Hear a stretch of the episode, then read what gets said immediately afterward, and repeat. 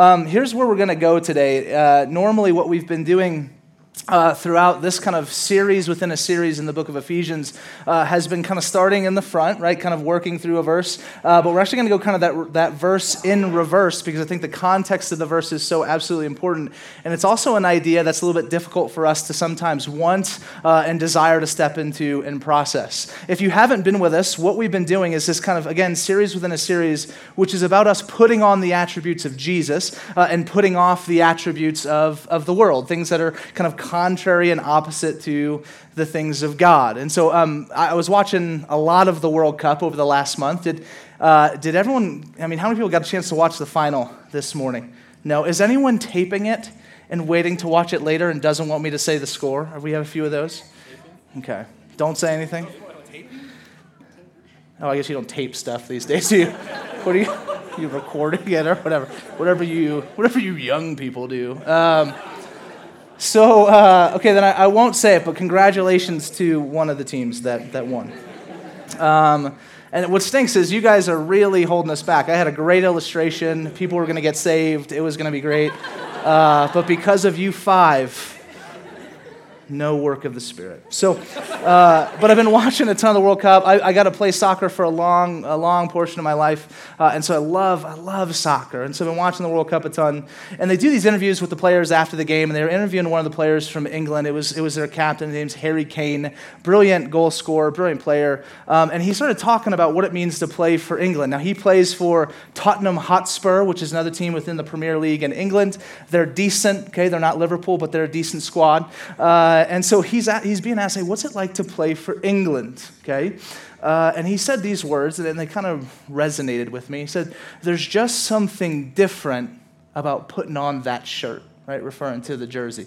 And there's something different about wearing that crest uh, that for some reason it kind of heightened the expectation. It engaged kind of his heart, right? He grew up in England, he's born there, right? It's his place, it's his home, it's his culture, it's his people. And so he's playing for, for that, right? So there's just something special about wearing that jersey. And, and it really kind of began to uh, kind of pull me back to what we've been preaching on that there's just something special about being the church, right? There's something special about wearing Jesus as we put on the attributes of Christ. And this is the real intentional language language that Paul gives us here in the letter to the church in, in Ephesus is you're going to put on, you're going to wear Jesus, right? So, in other words, uh, when you walk around town, if you're here and you're a Christian, if you're acting like him, people would look at you and say, ah, they're like Jesus, right? Like they represent the kingdom of God. They represent Jesus. They represent everything he's about. They embody that. It makes sense. So, in the same way that Harry Kane's like, there's something different about wearing that jersey.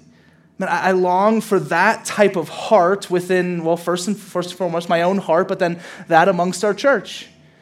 That we just, I mean, there's just something different about having the opportunity to walk in communion with Jesus and be a representative of His in Flagstaff or Phoenix or wherever you guys call home. And it's with that kind of thrust that we've been trying to push through this, this little mini series within a series. So two weeks ago, we talked about uh, what was it? It was truth, right? That we that we we put on truth, we put off falsehood. Okay, we we, we walk and we believe in honesty and all that kind of stuff. Uh, last week was we, we put off kind of sinful anger and we put on righteous anger. That there's a certain type of way that we are to employ anger uh, in order to uh, man be righteously indignant about injustices and brokenness and respond to those as the people of God. That we can use our anger for His glory, for our joy and for the sake of the other. And that's the context for our anger. And so this is put on these things. Today is put on generosity and put off greed and fear and the things that would drive you towards the opposites of generosity and hoarding and things like that. And so here's the thing that I'll say about generosity um, it's not everyone's favorite topic to listen to, okay? I'm going to read the verse and I want to give you some context for what we're doing, uh, and then we're going to zoom in on the verse. So here we go. Verse 28 says this Let the thief no longer steal, but rather let him labor, doing honest work with his own hands, so that he may have something to share with anyone in need. Now, some of you right? Maybe you're visiting church for the first time in a while, and the reason why you haven't been coming to church is because every time you go to church, they talk about money and possessions and stuff. And if that's your story, sorry. Uh, that's what you're getting today. There's no way to get around it, okay? Uh, because we're just kind of going through the scriptures and this is what we're talking about. But you have to understand that 16 of the 38 parables that Jesus spoke were about money and possession, okay? So, like almost half of, of the parables, the, the stories that Jesus would use to take complex ideas and make them known to us, 16 of the 38, right, were about money and possession. Oh, you have to understand that under 500 verses in the Bible are about faith. Under 500 verses in the Bible are about prayer, but there's over 2,000 verses about money and possession, right? And so you might be thinking, man, well, God, God cares a lot about money. How greedy is God? And it's not that God cares so much about money, He just knows that we do. And so He talks to us about it a lot and says, Listen, I know this is something that you guys can't seem to disconnect from, that oftentimes owns you. And so let's talk about this a lot so we can learn how to properly utilize the resources that we have been given by God. And then Paul is just the kind of next step in that in trying to convict and to move the Ephesian church to act and be like Jesus. Right? In this whole grand scheme of things, what we said is that our desire is to grow up to be Jesus that in everything, that should be our vision and our future. And so, if that's true, generosity must be something that marks the Christian and marks the church. And if, it not, if it's not, then we have to begin to ask questions of, well, then who are we aligning with? What jersey are we wearing? Because if it's not a jer- if it's if generosity isn't present, I don't know if we're wearing the jersey of the kingdom of God. We're probably wearing the jersey of a different nation or a different culture, a different idea. Okay, and so that's kind of the desire for where we're going. Now, I've heard a lot of people use the excuse that when you start talking about money and even time and possession and talent and treasure and all that stuff that we'll talk about today, uh, people say, well, this is like, this is a private part of my life, right? Like you, you, Vince, stay out of that part of my life, okay? And, and, I'm, and it's really interesting because I'll sit down with people. I've had conversations where I'll be sitting down across from a guy and I'm like, dude, you are a liar. You're a terrible person. You're, you know, I could say anything. I'm like, you're a monster. You're the worst thing ever. And they're like, yeah, I know. I'm so messed up. And I say, and you need to be generous. Hey, shut your mouth, right? Don't talk to me about my money, right? And it's so weird. It's like, man, I could yell at you guys for the next hour, but the second we start talking about, hey, man, I think you're supposed to give your money to the poor, there's like, ah, but it's nuance, Vince. I'm like, yeah, but why is that the one we always debate? Two weeks ago, when I said, hey, guys, we're supposed to walk in truth, like we're supposed to walk in honesty. We're supposed to put off falsehood. No one emailed me. There was no, ah, but that's nuance. No, it's not. Last week it wasn't, ah, you know, with, with that righteous anger thing, I don't know if it has to be righteous. No, no one nuances anger. But when the Bible's like, hey, let the thief no longer steal, let him labor doing honest work, so that because, why? He may have something to share with those in need. Ah, but it's nuanced. Is it? And, and yes, it is. And we're going to parse it out a little bit. But it's just, it's curious why always that's the one. When this is something that is to mark the new life of the believer that has been transformed by the Spirit. Okay? And so, and so that's, that's the context. That's kind of where we're going. Um, Derek Webb has, you guys familiar with Derek Webb? He's a kind of brilliant singer, songwriter, artist. And he, he did this live show like 15 years ago. And, uh, and his, a big thing he came up, he's talking about possessions and his own and him coming into wealth and stuff. And he was talking about this idea that, that we've privatized this aspect of faith, right? So like our it's our time, it's my money, it's all that kind of stuff. And so he's like, we privatized that piece. And he says, what would it look like for us to push against that? What if everyone in the church knew exactly what you made and exactly what you gave? And what if you had to show up at church and stand up and tell the congregation? Why? Because you had nothing to hide because you were a person of generosity. Like, like what, what if that was, what if something we did? And so we're going to do that today. I'm just kidding. Uh, people are like, all right, let's start filing out. Okay. Uh, but, but what if that's something that marked the church? I don't have anything to hide. In, in the same way where we'd say, you know, confess your sins before God and man so that there can be restoration, there can be reconciliation. And, and where it's going well, there can be exhortation and encouragement and thanksgiving. This is the same type of idea. So, what Paul has done in the verses leading up to this, when we did righteous anger, when we did truth, was he gives a negative imperative or command. Okay, so don't do this, followed by a positive command or imperative do this. And then he says, and this is why right? And so, kind of one, two, three, A, B, C. But we're going to start with C to give us that right context. And so, let me read C again. It says this so that he may have something to share with anyone his need. So, quick context, right? The end goal of these imperatives is generosity. It's to be marked by generosity, that we look like Jesus as a generous person, as a generous people before the watching world. Now, the question has to become, and I want us to ask it right off the bat, is, is that what we're known for? Right? Like, like, is the church, is that something we're like, ah, yeah, the church, like, they're the generous people. They're, they're the ones that seem to pour out, oftentimes, even at a self sacrificial level, they pour out for the sake of the other. Like, is that what we're known for? And, I, and here's the thing in some circles, yeah. And even statistically, Christians, evangelical Christians in our country, and Catholicism as well, Catholics and evangelical Christians give, on average, twice as much uh, of, of their income as, as non believers, right? But, but even those numbers, I mean, don't get too excited, church, because it's like 1.2% and 2.4% or something, right? So it's not like, man, we're crushing it, right? It's we're just doubling already a pretty paltry and sad number, okay? Uh, but, but this is this is supposed to be a thing that marks the church. There's this beautiful verse in Proverbs 11:10, and it says this. It says, When it goes well with the righteous, the city rejoices. Okay? When it goes well with the righteous, the city rejoices. Now, this word righteous is the word sadakim in the Old Testament. Sadakim was denoting, when it talked about righteous, it was talking about the people of God. Okay? When we see the word sadakim used throughout the Old Testament, it's, it's referring to the people of God. So, in other words, let me read again. When it goes well with the people of God, the city rejoices. Now, hear me. Like this, this is not uh, our church rejoices because we can buy something, right? It's no, the city of Flagstaff rejoices when the church in Flagstaff, not just redemption, right? The people of God in Flagstaff all of a sudden start getting blessed. That's an interesting thing. Like, why in the world would the city of Flagstaff be really excited if blessings started flowing through the doors of Redemption Flagstaff in all types of ways, right? So, so financially, like all of a sudden, just this huge lump of cash showed up at our front door, okay? Like, why would the city be so stoked about that? Because the presupposition, the expectation, even for them then, was man, if the church gets a lot of money, that will be good for the city because they invest in those who have need.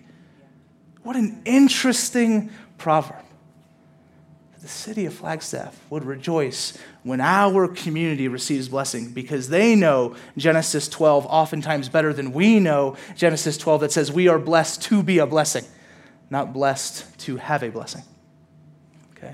And so we, we pour out for the sake of the other. So, this is the context of which then these two imperatives uh, are, are pushing us towards. So, the first one, 28a, going back to the beginning of our verse, in verse 28, says this Let the thief no longer steal Okay, so part one to how do we become a generous people individually and corporately is don't steal, right? Now, now that seems somewhat easy and somewhat obvious. Just don't steal. And I think most of us in the room are thinking, ah, like I'm doing pretty well then. Like uh, I, I don't take money and I don't walk into stores and just start taking stuff, although there are all, all sorts of forms of stealing. They're the ones that Anthony and I just rail on and drives us crazy is when, and we've talked about this here before, so you've heard this, then you need to hear it again. But if you get a water cup at a restaurant and fill it with soda, you're a thief. And I will report you. Okay? Okay, same thing. If you buy a movie ticket, right, as a student and you're not a student anymore, you're stealing. Stop that. Okay? I'm not, so that's the one. Oh, you guys are like, oh, the drink thing, it got quiet and awkward. People are like going to a movie this afternoon and bought your tickets this morning, didn't you, students? Look, because what's behind this is what's really important, okay? Um, there is a cultural reality to what's happening in Ephesus at the time uh, that, that Paul is certainly speaking to. So, so hear me. Like, if, if, you, if you, that is you, like you are a thief, like you're out there stealing stuff from people, stop. Like don't don't take stuff that's not yours. That's that's that's that's a commandment, right? That's in the beginning. Don't do that.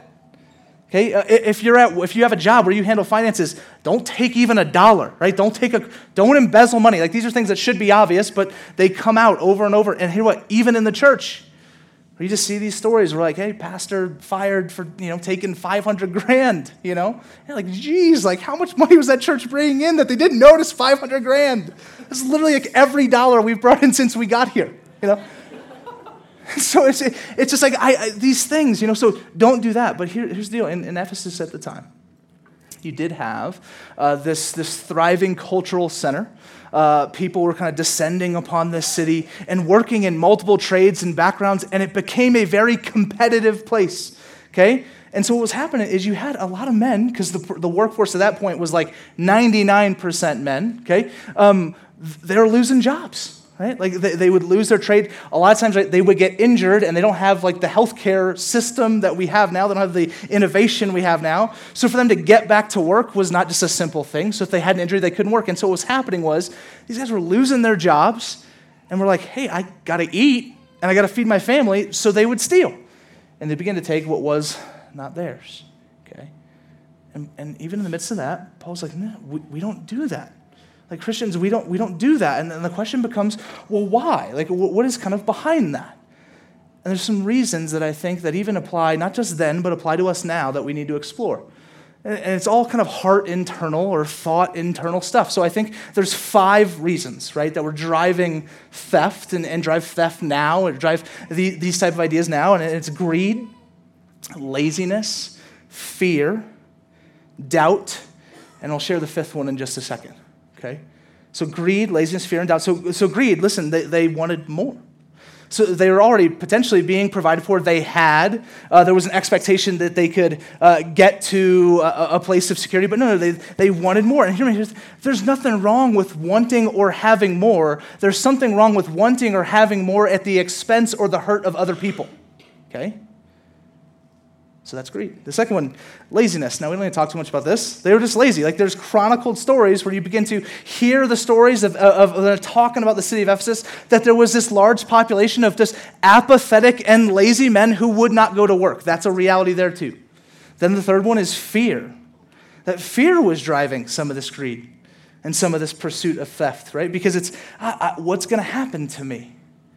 What's going to happen to my family? What's going to happen to my kids?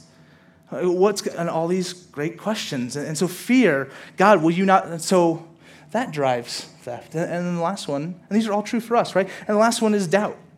And when I say doubt, I'm talking, is God not our provider? And was God not there? So when Paul's trying to encourage the Ephesian church, I think he's trying to speak beyond kind of this external level of, hey, just don't take stuff from your neighbor, and instead saying, hey, analyze your heart and see, do you believe and do you trust that God is the one that has provided all things for you and will continue to do so? Because if that's true, hear me, if, if God is truly the provider of all things, and he cares for his children and his creation, consider the lilies of the field type of stuff. If that's true, then why steal? Why skim a dime? If God is the one that gives anyway. And so these questions, I think, were driving Paul's move to the people of Ephesus, and especially the church in Ephesus, to say, we're a transformed people now. The Holy Spirit has come in and made us new creations as we've studied over. The gospel has brought us into a family where the ethic of the family is completely different from the ethic of the world. So we live differently. So do not steal. Do not be a thief. Now, the last one, okay, um, is oppression. So, so in, in all this, right, you begin to see some of the things that were happening within the Ephesian city were power structures that subjugated individuals to places where they could not come up with a different idea outside of, hey, I don't want to die today, I got to get some bread, right? And so, so listen, even then, right, there was these structural power dynamics right? These systemic injustices that existed within the Roman Empire at the time that said, you know what? You don't have that chance. And so that was a little bit different. And what we see then is that begins to tie into everything else we've already studied in the book of Ephesians about for the need for the church to see the injustice, grow in anger about the injustice, and be a solution to the injustice. And so, hear me. Now, now, now, Paul, his encouragement would still be to the oppressed do not steal, right? Be, don't, don't, don't mistrust me. And listen to me, don't mistrust the community of faith that will rally around you. And I tell you, that becomes significantly easier for that man or that woman when the community begins to actually live the way it's supposed to. You see, how all this stuff comes together, right? So it's not just, hey, like we, we want to be truthful and want to have righteous anger just because we want to be a truthful and righteous anger type of people. It's we want that because it has impact upon other people all over the place. And so, this oppressive reality that many in the city of Ephesus had to live through also gets knocked down because the church is the church and we walk like Christ walks. That we come and we serve the broken and the disenfranchised and the hurting and the pained because we care more about the other than ourselves. Right? Like so, so again, this is all just this framed discussion. Now, I think in the midst of all this, one last thought on whether or not you're a thief or not. Okay? I'll just look to myself and I'll look to my childhood self, and there's plenty more stories recently where uh, my father, right, when I was growing up in high school, I would say, Pop, I need some lunch money, right? And so he'd say, okay, well, where are you going? What do you want? I'm like, well, the pizzas are 250 at uh, the little Domino's circular pizzas. You guys have those in high school? You guys remember that? You go up to the cart, 250, sweet pizza. 250, I know, it was probably like $8 for some of y'all. Y'all are crazy. But 250 back in the day, you know, uh, back when us old folk, you know, when we were uh, really toiling in it. And, um, and so 250 for the pizza. And I said, Pop, you know what, I'm going to try to do that every day or something like that. So if you can give me, I don't know, 15, 20 bucks, that'd be great, okay? And so can anyone guess what I actually did with the 15, 20 bucks a week that he gave me for lunch money? What'd you say? Pokemon cards? Jeez, man. You wonder why I make you dress nice. Okay. No, come dressed as Pikachu one day. It's like, you know. I don't know why I did that. That was weird. No, I, I went and I, and I used my fake ID to buy beverages I shouldn't buy. Right? That's theft, right? Like, would anyone deny that, that me taking something that has been given to me for a specific purpose and utilizing it for my own purpose, which was contrary to the purpose that the person gave to me, said that you could use it for, would that not be theft? That would be theft. Now, listen, Jesus, God, Holy Spirit, the Father, has so blessed you, has so blessed me with various things in life time, talent, resources, treasure. And He has mandated, this is not a suggestion, that the people of God be a people of generosity to give to those who are in need. So if we don't do it, we are thieves if we take what God has given and said, I want you to spend it on this, and it's not just this, don't get me wrong. I'm not saying, like, let's look at the story of Zacchaeus, right? When Zacchaeus, if you're familiar, the wee little man, right? He gets saved, has his encounter with Christ. He was a very wealthy guy. He had done all sorts of shady stuff to build his wealth against other people, oppressed so many of the minorities around, okay? And then he gets saved, he has this encounter with Christ, and he goes out, he says, Not only am I going to return what I have taken, but I will do it. It? It's tenfold or fourfold, whatever. He gives out way more than he took in. But what we know about the rest of Zacchaeus' life, he didn't become a poor man, he just became a generous man. He didn't all of a sudden just have nothing. He just began to realize that everything he had didn't belong to him, but rather was a steward for the sake of giving to those who were in need. And sometimes that was him, right? And hear me, the same is true for us. I don't know all of you, I don't know what you have. I'll talk about some of that in just a moment. But I do know that it is theft to not use it for the purposes of the one who gave it to you. Okay? And, and so I, I, I read this text, and at first I was like, well, I'm doing great. I haven't, I haven't taken, a, taken illegally any money from the church, you know? Uh, I, I can't remember the last time like I, I stole something, you know? Like maybe I'll, every once in a while I'll take Verity's charger from her side of the bed be like, oh no, that's mine, right? Um, but I, I, don't steal. So, but then I begin to dig a little bit deeper. I was like, oh, like some of these thoughts and some of these emotions, these are present in my heart and in my mind, and I need to come to Christ with those. And this idea of like, am I utilizing and spending God's money the way that He has called me to? Otherwise, I fear maybe I am indeed a thief. So um, let's look at then instead. So that's the negative imperative. Don't steal, okay? Uh, number two, but rather let him labor doing honest work with his own hands. So in, instead of just taking what's not yours, go and work. Like go and get a job. Go and earn some money, earn some resource, like put in the time. And even the word that you get there, labor, is literally meant, it means like a, a, laborious job, one with toil. The work is saying, like, it might be difficult. This is not just this go find whatever makes you the happiest and then hopefully you make a couple of shekels off it and then you, no, it's, man, go and get out there and do the work that needs to be done to cultivate this world. Now, it's going to be different for everyone. That's what's marvelous, is that God has equipped us all with different gifts, different passions, different strengths, different callings, all that kind of stuff. And so we get to engage, work, and cultivation in our specific fields.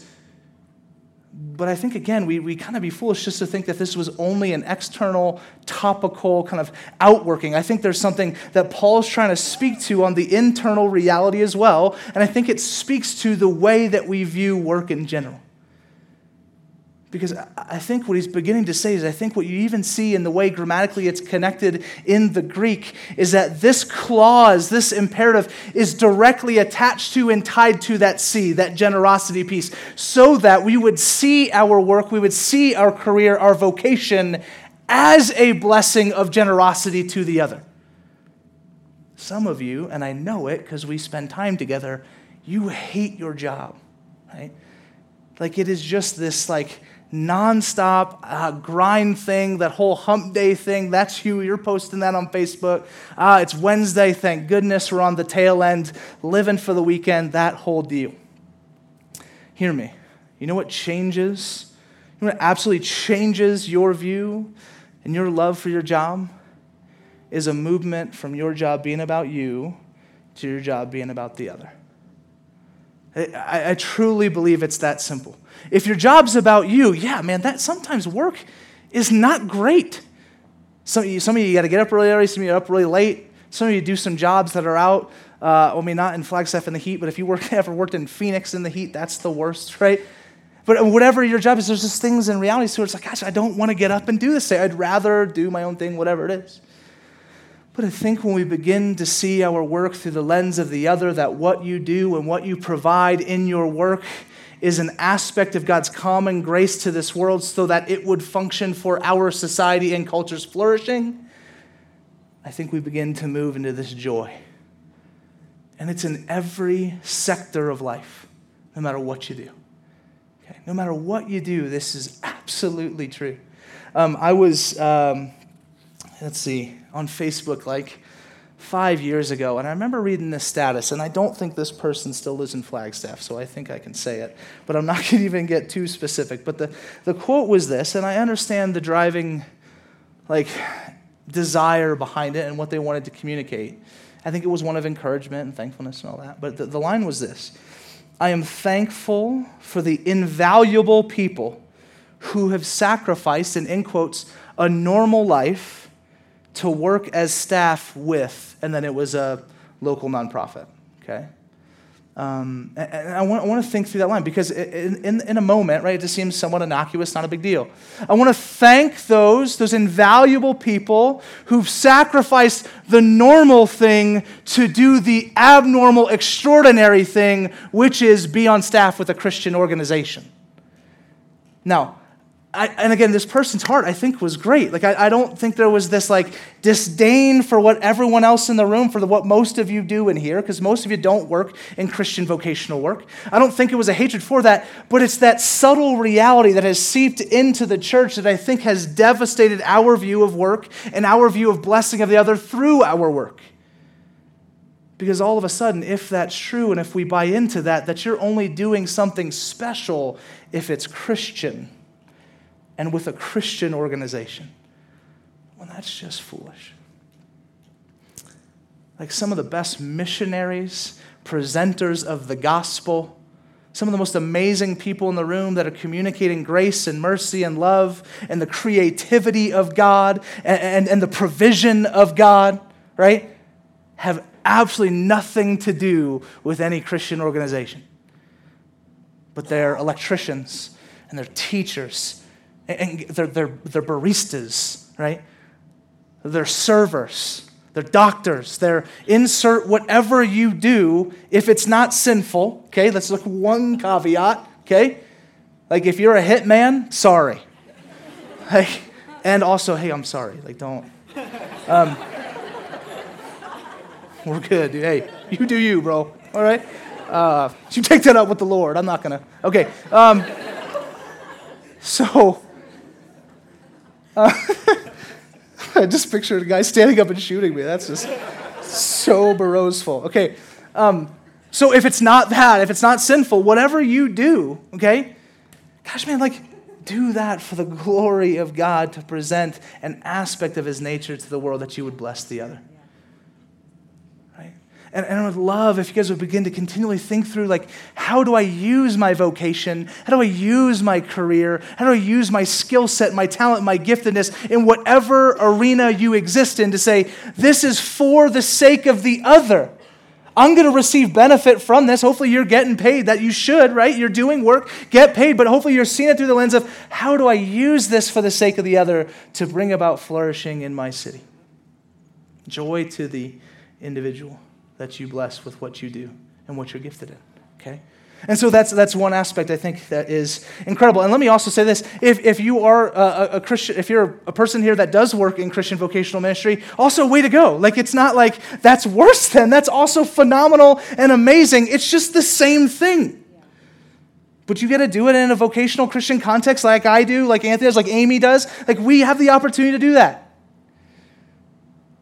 but man, all of this. And so I think there's a piece here where Paul's trying to say, okay, listen up. Like, don't, it's not just don't steal, but there's this internal reality to it. But it's also, hey, no, labor and work and utilize that work for the sake of the other. And then lastly, this last piece, which I think is where the rubber meets the road, is with 28c, the because, the so that, the so what, 28c, so that he may have something to share with anyone in need. So, in other words, it's not just that your work in and of itself is a blessing, it's not just that your talents, it's that, guess what? What you receive from doing that job, it should go to those who are in need. And not just, again, not all of it. You should provide for yourself. You got to provide for your family. That's, at, I mean, that's paramount, okay?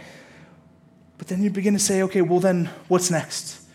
And the Bible continues to say, well, it's someone that's in need. And hear me, this isn't like this revolutionary idea that all of a sudden Paul pulled out of nowhere that he's just making only the Ephesian church do. If we go all the way back to Deuteronomy 15, 4 through 11, as God is crafting a people for himself and the nation of Israel, he gives out these laws of the land and does all these different things. In Deuteronomy 15, 4 through 11, when he's talking about Jubilee and talking about kind of these, this seven year period where they would return land and cancel debt and do all this amazing stuff, he says this There will be no poor among you for the Lord will bless you in the land that the Lord your God is giving you for inheritance to possess. Now, hear me. Oftentimes you hear the, the verse, but Vince, there's always going to be poor among us.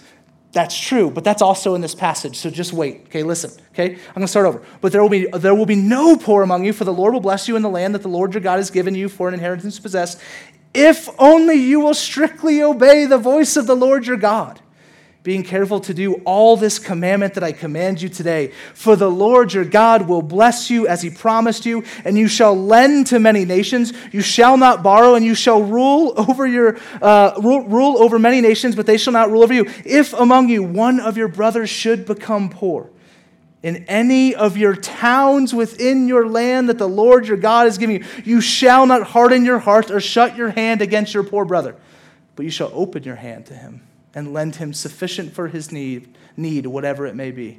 Take care lest there be an unworthy thought in your heart, and you say, The seventh year, the year of the release is near, and your eye look grudgingly on the poor brother, and you give him nothing, and he cry to the Lord against you, and you be guilty of sin. He shall give to him freely and your heart shall not be grudging when you give to him, because for this the Lord your God will bless you in all your work, in all that you undertake, for there will never cease to be poor in the land. Okay, this is the con- so the context of the hey, there's always going to be poor here is yeah, so give them stuff. Therefore I command you, you shall open wide your hand to your brother, to the needy and to the poor in your land. So this is not new. Okay, this, this is not a new thing for them. It's not a new thing for us. If we look at the early church, it's not just that Paul only said this to the church in Ephesus. When you read 2 Corinthians chapters 8 and 9, when he has this wonderful talk about generosity and giving, he talks about how the churches in Macedonia welled up in giving to bless other churches. And it said that those Macedonian churches were in poverty. It said they already didn't have, but they saw brothers who had even less than they did, so they gave of their poverty to the other who needed more. Wow wow, right? I'd be like, wow. How they must have known and loved Jesus and understood him, understood that he's provider, understood that they existed, that they were called into the family, they were blessed to bless others.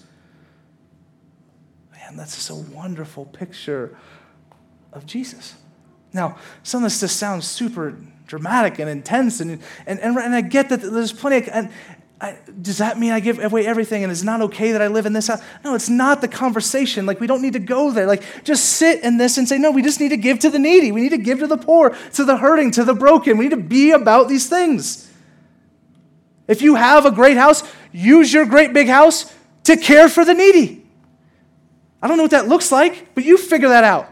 Pray with your husband, your wife, your roommates, whatever it may look. How do we use this so that? There's a guy in the church, I'm not going to call him out because I think he wouldn't want me to. There's a guy in the church here, had a larger house. There's a family in town that wanted to foster right? Wanted to bring kids in their home because this guy who owned the house is like, I don't think my wife and I are in a place where we really feel called to do that. I don't know if we're equipped to do that, but we have this house as a resource. And so what they did, they moved out to a trailer park where they live with their kids now so that this family could move into a place and live there so that they could foster children. Wow, wow. But, but the vision is, well, because we exist for the other. That what we have, our resources, and I'm not saying, hear me, that's not a call and a prescriptive desire for me to say, if you have a home, you must do this. But it is a desire to say, if you have whatever it may be, begin to crank through the thoughts and the discussions of how do we use it for the other? How, how do we be about the justice and the goodness of God to care for those who are in need? Okay? And if you need help talking through some of that, meet up with us. We'd love to talk you through that. And I'd love to learn from you because I'm not great at this. Like, I need to learn. I need to be convicted. I need to be challenged. I need people to look into my life and say, yeah, dude, but really, do you need that? Like, like, what if you reimagined that in a different reality, a different vision that said, no, how do we use this thing for the sake of the other? So there's this quote from uh, excuse me, from Ron Sider in a book called Rich Christians in an Age of Hunger, which I highly encourage you to read. It is from like 1971, and Ron Sider has come out and said we have made positive developments in a lot of these areas, but then would also say, but there's still much work to do. But I still read this quote to you because I think it's helpful. He says this We need to make some dramatic, concrete moves to escape the materialism that seeps into our minds via diabolically clever and incessant advertising. We have been brainwashed to believe that bigger houses, more prosperous businesses, and more sophisticated gadgets are the way to joy and fulfillment. As a result, we are caught in an absurd materialistic spiral. The more we wake, make, the more we think we need in order to live decently and respectably. Somehow we have to break this cycle because it makes us sin against our needy brothers and sisters and therefore against the Lord, and it also destroys us. Sharing with others is the way to real joy, and I could not agree more. Now, hear me. This is not any ism that the world has created, so don't put it in that category. This is not socialism. This isn't democratic socialism. It's not capitalism. It's Christianity. Like, th- this is the way of the kingdom of God. It is completely outside the paradigms of this world. It does not make sense. You can't put it in any of the things that our culture has tried to create because it's so otherworldly because it's not mandated. I'm not making you give. God's saying, I'm going to transform your heart to be a generous people. I'm going to make you, justify you, make you perfect, holy, separated, brought into the family of God, secured forever. And in the midst of that gospel truth, go and give it away because I'm going to keep doing it. It's something the world cannot understand. But, church, we should be able to because we have and possess the Spirit of God. So again, begin to have the conversation to ask that. Okay. I, I want to bring up one, one other story, a couple other stories, and I know I might be giving you a couple minutes longer, and I apologize, but um, just another kind of way someone uses their home story, and that's the ones that pop into my head this week. There's another family, and I won't call this person out either. Him and his wife, they, they have a home. It's not extravagant or anything like that, but it is like the home for hospitality right? Like if there's something that that like there's some type of event there's some type of dinner there's some type of meeting there's some type of hey we want to open up this for the sake of they're just all the time. And there's just there's like multiple families like that in our church where they say great you want to do that? Bring it in. Let's do it. And we'll, we'll cook everything we'll prepare everything we'll do everything so that they create a space for love hospitality and goodness. Like i literally as i look across the room i just like oh my gosh you guys do that and you do that. It's amazing and so, again, that's just rethinking why do I have this? Okay. Now, some of it, though, is going to be financial. And I want to share this quick story. And again, I won't call this person out. There's a person that, uh, that I'm really good friends with who 17 years ago got married. And they had started a business. And 17 years ago, uh, they felt like the Lord was saying, Hey, we want you to give $1,000 a month okay, as like your tithe and your and offering. And it wasn't just to their local church. I think a more, majority was their church, but it was to different things they felt like they wanted to contribute to, right? And they felt in that same moment where they felt called to give $1,000 a month, they felt called to give $1,000 a month more every month for every year they were married. Okay? So this is a covenant they made with God in year one of their marriage, and they've been married for 17 years. And so now they give $17,000 a month to various charities and organizations around the world. And there are months and stories where I'll talk to this guy. And here's what, let me be very clear. I don't tell this story because, oh, wow, look at all that money. That's great and all. I tell the story because if you listen to the stories of how in a certain month, they didn't know if that 17,000 was actually going to work right? Like they're just like, ah, we think so, we should be okay. And, and, and I hate that I even have to caveat this, but in the midst of that, I'm not telling you to make foolish decisions, right? You'll hear some people, right? You get these pastors that sound to say, hey, you know what? You need to put debt on your credit card to make sure you give to this church. Do not do that. In fact, if that's where you're at, we will give you money. Like, let's take up a love offering right now if that's where you're at. So, so don't hear this, but do hear, like, gosh, okay, this is something that the Lord has called us to, and so we're gonna we're gonna keep doing this, and we're gonna keep blessing, we're gonna keep walking in that. And hear me, if maybe next year they're like, hey, we gotta cut this off, like it's just the money's not coming anymore, we're gonna we're gonna die, our kids won't eat. You know what I mean? Like, then don't eat. Like, I mean, no, sorry, sorry, no, I meant, dang it, no, no, no, no, no, I meant the other way. I meant, don't give that much money. Gosh, sorry. And I told that to him. I said, That's amazing that that's what you do, but you know that, like, if you felt like you had to stop that for the sake of yourself and your family, like, continually being through the lens of generosity, with which I have no thoughts that he would ever stop being that, I'm like, then stop giving 18,000. You could give a thousand again. It's not about the number, but it's about the story and the trust in God to not make decisions and to steal and to hoard and to keep to self for reasons of doubt, for reasons of fear, for reasons of laziness or ignorance or whatever it may be. It's no, Jesus, you have provided everything, including yourself. And so, because that's who you are, I will walk in generosity all the days of my life no matter what that looks like. And all of you have you have different incomes, okay? You have different resources, you have different amounts of time, but I'm telling you the context for all those is to be to bless the other. Okay? Now, we land here. I'm going to read through this one last time. Let the thief no longer steal, but rather let him labor, doing honest work with his own hands, so he has something to share with anyone in need. Can anyone just, on the slightest guess, think of who embodied this verse perfectly? You could say it. Jesus, it's Jesus. Okay, I thought that was going to be easier. That's all right. We'll, work on it. Um, Jesus. So when he was sent down to this world with a very specific mission, sent from his Father, I need you to go. We're going to do something that's going to turn this whole situation upside down and that his time was to be devoted for the sake of the other. And his whole life, every story you read, was devoted to that. His dad gave him time, And he did exactly with that time as he was supposed to.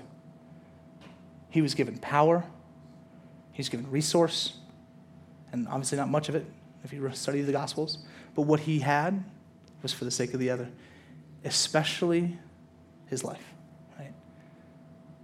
His, his, his command, his mission from his father, you need to go and die.